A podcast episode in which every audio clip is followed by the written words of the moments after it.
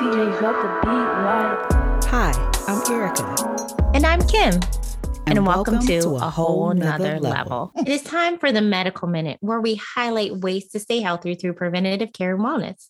Send your questions to IG at WNL underscore podcast. We may spotlight your requests on the show. Today's topic is diabetes. Erica, what you got to say? I can't imagine our listeners want to hear my take on anything medical. Um, however, okay, so I know a couple of things about Yes. about the diabetes. the First sugar off, diabetes. I was about to say it's called the sugar. the sugar. Okay, go get my sugar medicine. Um, I I grew up with uh lots of people in my family having diabetes. So Mhm. one, I learned later in life that there's two types of diabetes now, Mhm, which is which. Mm-mm, mhm. Don't know. My sister, she has it. Um, but I think she has the one that's like not because you eat a lot of sugar. Okay. Um, but she wasn't like born with Mhm. it. Well, Uh-huh. she she de- it it came about later on in life, Mhm. and so she has it now. Okay. Um, and I know that you want to moderate your glucose or your sucrose, some type of prose. Okay, so you are correct. So there is type 1 diabetes and type 2 diabetes, and they are differentiated by um, the need for insulin, which can be um, like you can have type 2 diabetes and still need insulin at some point. But type 1 diabetes is what we call insulin dependent diabetes it's one that most of the time you see like in kids or teens or young adults you need insulin you cannot live without insulin because your pancreas which is the organ that produces the insulin does not work anymore Hmm. so it's not functioning to do what normally needs to happen Okay. Uh, so the symptoms for that can be the symptoms in general can be thirst extreme thirst you're peeing all the time which we just had a conversation about peeing all the time before we started this segment because I try to drink a lot of water, but I'm not diabetic.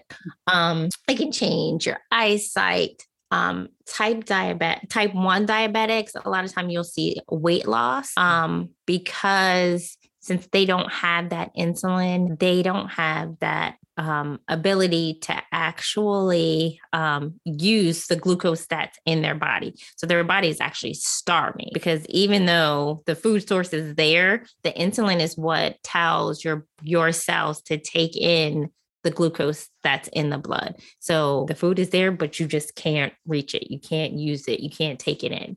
Um, so that's a lot of what you see. And like in residency, a lot of times we would see type 1 diabetics who were in what's called diabetic ketoacidosis. So basically, you're kind of s- starving and you're producing ketones, all these things. You may have to cut some of this out. Sorry Mm, here um, and they're like losing weight. They're really sick because everything's kind of thrown off. And like the addition of insulin has just made a huge difference in their life and their ability to function and do things. And nowadays, I'm going off on a tangent. Sorry, guys. Um, we have so many more things to manage them. Like now we have these continuous glucose monitors. I don't know if you've seen those commercials for um the one touch one touch. Um, I think it's called one touch maybe I Mhm. shouldn't say brands, um, and the Dexcom, where you don't have to stick your finger all the time. Literally, Oh. just like put your phone or you put the glucometer up to the sensor that's on your arm for the week, um, and you can take your sugar anytime. And we have like insulin pumps have been around a lot, but now like insulin pump, the insulin pumps are um, programmed to work like with Mm. your continuous glucometer to like act almost like a pancreas Mhm. where it will respond to your glucose levels and all that kind of stuff. So it's really neat. Um, much so better. The whole time you're you're talking, the, Mhm. the thing that popped in my mind, and I'm laughing because it's so it dates me. Mhm. Um, I think of the Babysitter Club book, The Truth About Stacey. I don't know if, Uh, you, re- if well, you've read this. I have it's I don't remember that, but Summer was just watching like the new like oh, the episode on yeah Netflix. the episodes. Yeah. Yeah, And yeah. big secret is that she has diabetes. Yeah. So the whole time you're talking, I'm just thinking, oh, But I wonder. I say all this stuff and it's super neat, but it's still a super complicated de- disease. And I would not wish that on anybody at Mm. all. Um, so we're gonna kind of wrap up type 1 diabetes because there's nothing that you can really do to prevent type 1 diabetes, like your pancreas failing, and it's Yeah. normally an autoimmune disorder. So your body is attacking itself. Okay. So not much we can do. Okay. Type 2 diabetes, on the other hand, um, is what we call our like insulin res- is insulin resistance. So your body still makes insulin, but for reasons, some we understand, some probably everything we don't understand as well. Um, that message for the insulin gets lost. So it takes more and more insulin for your pancreas to produce to get like the same response from your body to take in the glucose. Um, and we used to call like type 1 juvenile onset. So, like you're younger when you get it, but with the obesity um, problem that we have in this country, we're seeing younger and younger patients with this type 2 diabetes. So, Mm. you're at higher risk for type 2 diabetes, obviously being overweight, depending upon your diet um, and your exercise. So, type 2 diabetes can be preventable. Okay. Okay. There's also two other things that's listed on um, the CDC website for types of diabetes. One is gestational diabetes. So that means that you develop diabetes while you're pregnant. Okay. Um, you can be diet controlled. You can require medications and insulin and all that stuff. The uh, risks are that your baby is likely going to be bigger. So all the Mm. complications that come with having like a bigger child, so they will monitor you a lot more um, because the risk for C-section and for other things happening um, are just higher when you're when you have gestational diabetes, and it puts you at a higher risk for developing type two diabetes later in life. Um, there used to be like a little thing to talk about your risk, and one was like if you had a baby over 10 pounds. And I think the thought behind that was that you probably had gestational diabetes and you didn't know. We're much on it to like diagnose people with gestational diabetes. Anybody who has ever been pregnant can and regularly gone to their OB appointments can remember drinking this orange stuff that you have to drink. Um, they give you like a glucose load um, and then you have to sit there for an hour and wait and they'll draw your blood and see what that is and like with my first child i had to do the other one where you get a larger glucose load and then they measure your um, sugars for like three hours to see how they're going down so how your body responds to insulin Okay. and the other thing that they have listed, which isn't really being diabetic, is this pre-diabetes. So you're not Mm. exactly normal, but you're not completely over to the diabetic range just yet. Mhm. Um, so that, according to the CDC, affects about 96 million adults. So one in three people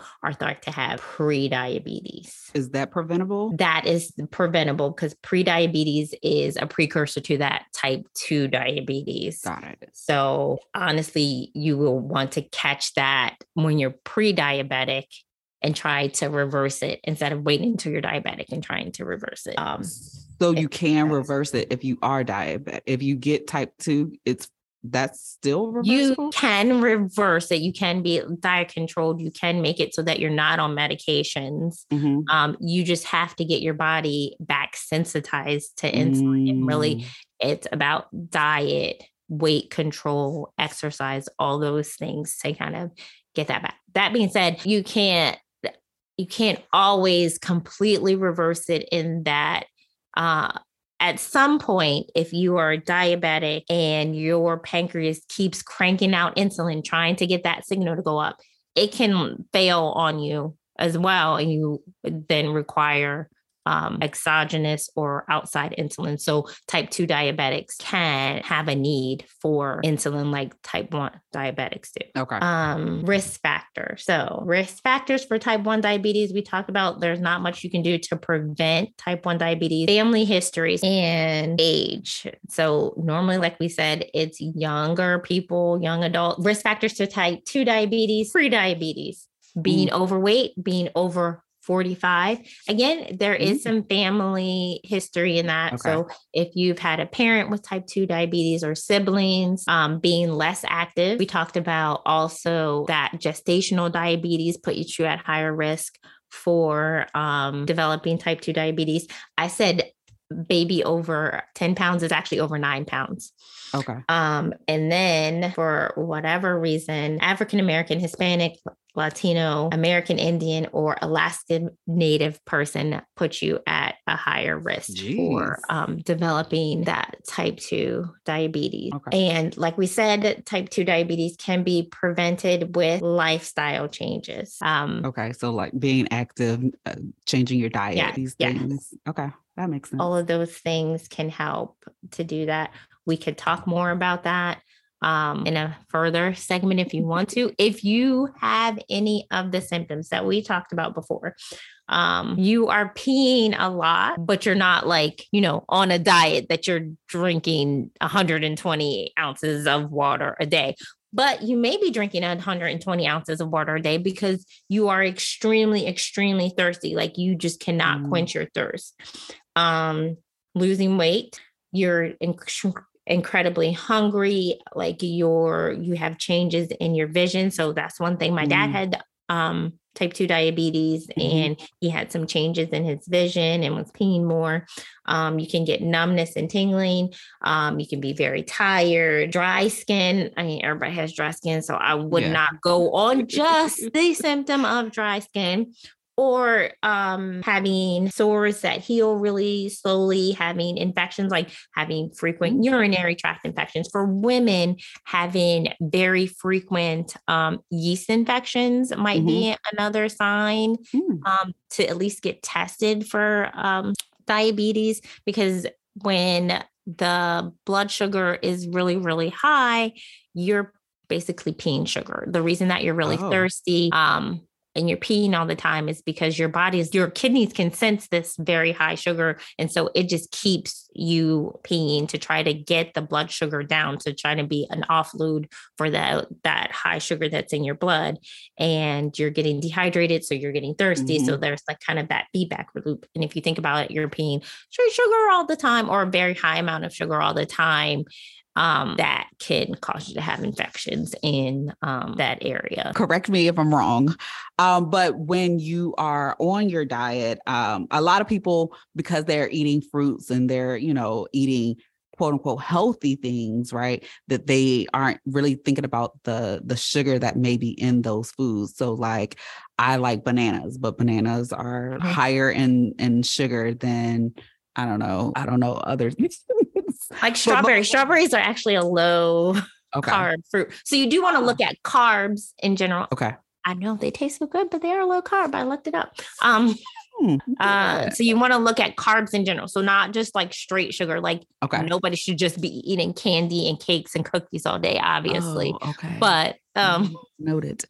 you're gonna have to just like all of this kind of have to monitor how much you're getting in all kinds of ways like breads Mm. pastas um fried foods that have like breaded coating Mm, on them yeah. as well and other like hidden ways that we can get carbs in there so like looking at the amount of carbs in certain things like things you think are healthy like oatmeal like yeah Mm. oatmeal is like can be healthy but it can give you a carb load especially if you're eating like brown sugar Yeah. and maple oatmeal that's going to have a lot of added sugar and things in that so you want to kind of aim for like lowering your carb ratios and lowering your carbs and things making sure you're getting protein make sure you're getting fat Mm. um, in your diet to kind of help with the weight loss and the amount like the more carbs that that get converted over into sugars the more you are making your pancreas work right Mm, Okay. Okay. That tracks for me. That makes more sense. So uh so eat try to go more protein, but not completely eliminate carbs and Yes. So don't, I'm not a proponent of like complete elimination of anything because uh, that seems like not what you would want to do. And um, it's just kind of out of what nature intends. And then once you get it, you're going to go wild for it, right? like yeah. if you've been cutting out carbs, like I was doing a diet recently that I cut out carbs um and you could have one like cheat day but i forgot how much i loved a lot of carbs. I was like oh, look at this rice. Oh my god it's so good. Look at this pasta. Look at all those things. But if you can like say okay i'm gonna have pasta but i'm not gonna like have you know three cups of the spaghetti or Yeah. whatever that pasta is. I'm going to have like a smaller ser- serving and I'm going to have a salad on the side and I'm going to make sure that I have my protein with it as well Mhm. and all those things. So, like in moderation, it might be less than what you want it to be, Right. but still like in moderation that you can have that feel for that. Um, but we can definitely talk more about preventing type 2 diabetes at some point if you want to. Well, Um, that was great. and so that's our medical minute for this month. Again, if you have any questions or concerns or want to talk more about a topic or want to suggest a topic, please send it to our Instagram at WNL underscore podcast. And that wraps up another episode of A Whole Nother Level. Check us out on Instagram again at WNL underscore podcast. Until next time, bye. Bye. Thank you, listeners, for joining us. If you enjoyed this episode of A Whole Nother Level, we invite you to join us on Instagram at WNL underscore podcast. Please rate and review us on Spotify, Google Podcasts, or wherever you listen to podcasts. This is Kim and Erica letting you know that you can always take your life to a whole nother level.